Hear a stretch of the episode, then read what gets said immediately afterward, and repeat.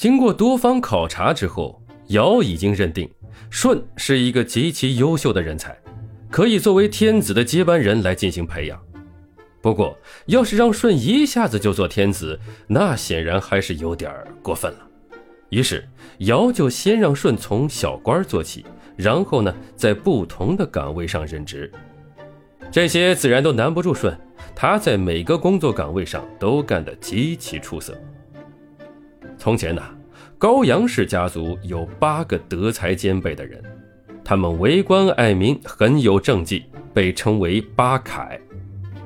高辛氏家族呢，也有八个德才兼备的人，能力也非常强，干过不少的好事，世人称他们为八元。这十六个人的后代也都是好样的，只是在尧帝做天子的时候没有任用他们，于是舜就向尧推举他们，让八凯的后代管理农业，让八元的后代呢到天下四方传播教化。而这些人干的都十分尽职，天下人纷纷称道。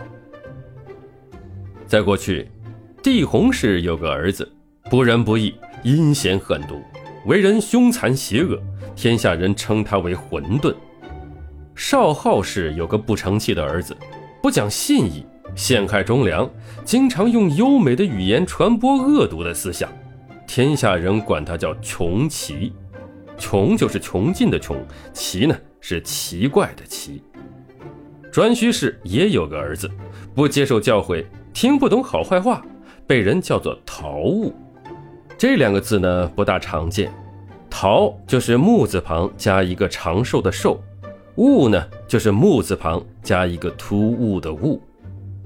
这里呢我们稍微的拓展一下，混沌、熊奇、桃物，以及我们平时听到的饕餮。在中国神话传说当中呢，是上古的四大凶兽。总之呢，都是坏东西。对于这三个家族，天下人是又恨又怕。